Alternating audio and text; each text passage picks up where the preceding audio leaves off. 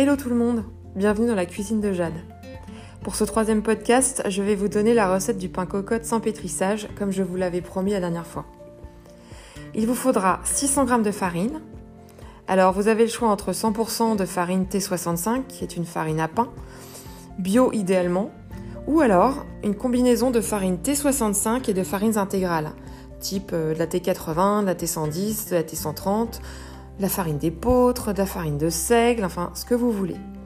Personnellement, j'aime beaucoup le ratio 500 g de farine T65 et 50 euh, g de farine de seigle avec 50 g de farine T80 ou 110 par exemple. Si vous faites un pain au levain, avec le levain maison dont je vous ai donné la recette euh, lors de mon premier podcast, il vous faudra également 400 g d'eau filtrée, c'est-à-dire sans chlore, ou bien de l'eau de source type cristalline, et 150 g de votre levain maison. Si vous préférez faire du pain avec de la levure de boulanger, il vous faudra alors 450 g d'eau filtrée, toujours sans chlore ou bien de la cristalline, et 2,5 euh, de levure sèche active, euh, donc levure boulangère euh, sèche, ou bien 5 g de levure boulangère fraîche. Vous savez, les petits cubes qu'on peut acheter chez son boulanger par exemple.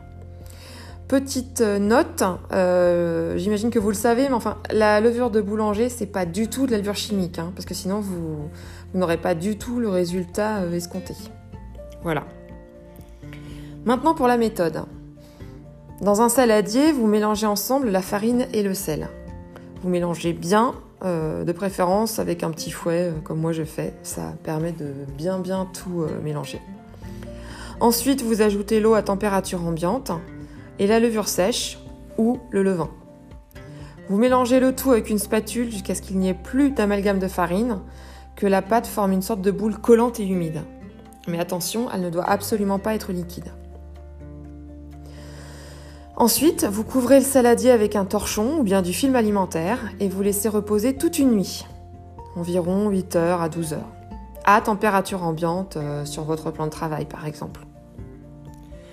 Le matin suivant, vous préchauffez le four à 260 degrés et vous y mettez euh, votre cocotte en fonte ou en céramique, vide, avec le couvercle, jusqu'à ce que la température souhaitée soit atteinte, ou bien 30 euh, minutes environ. Euh, vous allez retirer la pâte du bol en raclant bien les bords.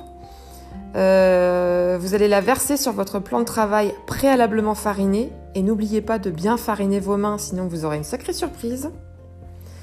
Et euh, vous allez former grossièrement hein, une boule à la main. Vous déposez votre boule sur une grande feuille de papier cuisson préalablement farinée, elle aussi. Alors la pâte doit être légèrement collante et irrégulière, c'est tout à fait normal. Vous la recouvrez d'un torchon propre et vous laissez reposer une heure environ à température ambiante. Après une heure de repos, vous découpez le papier sulfurisé autour du pain et vous saupoudrez un peu de farine dessus, toujours. Et si vous avez un couteau bien aiguisé ou mieux encore une lame de rasoir, vous faites une entaille en forme de carré sur le dessus. Ça, ça va permettre au pain de se développer encore mieux, mais c'est optionnel, donc euh, surtout pas de panique, ça marchera aussi très bien sans cette étape. Quand le four est chaud, vous retirez la cocotte, mais alors attention parce que c'est super chaud. Vous saupoudrez la boule d'un peu de farine et vous la faites glisser, toujours sur son pied, papier sulfurisé donc, dans le fond de la cocotte. Et puis vous refermez avec le couvercle. Là, vous enfournez et vous baissez immédiatement la température à 240 degrés et vous laissez cuire pendant 20 minutes.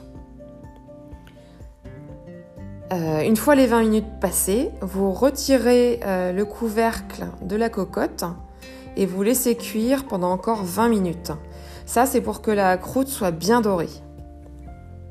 Enfin, après cette seconde série de 20 minutes, vous éteignez votre four, vous transférez euh, votre cocotte euh, dehors, et puis euh, vous sortez votre pain de la cocotte, vous le mettez sur une grille de préférence, parce que c'est comme ça, ça évite d'accumuler l'humidité dans le pain et vous laissez refroidir. Alors oui, je sais, le supplice de Tantal, c'est de la gnognotte à côté.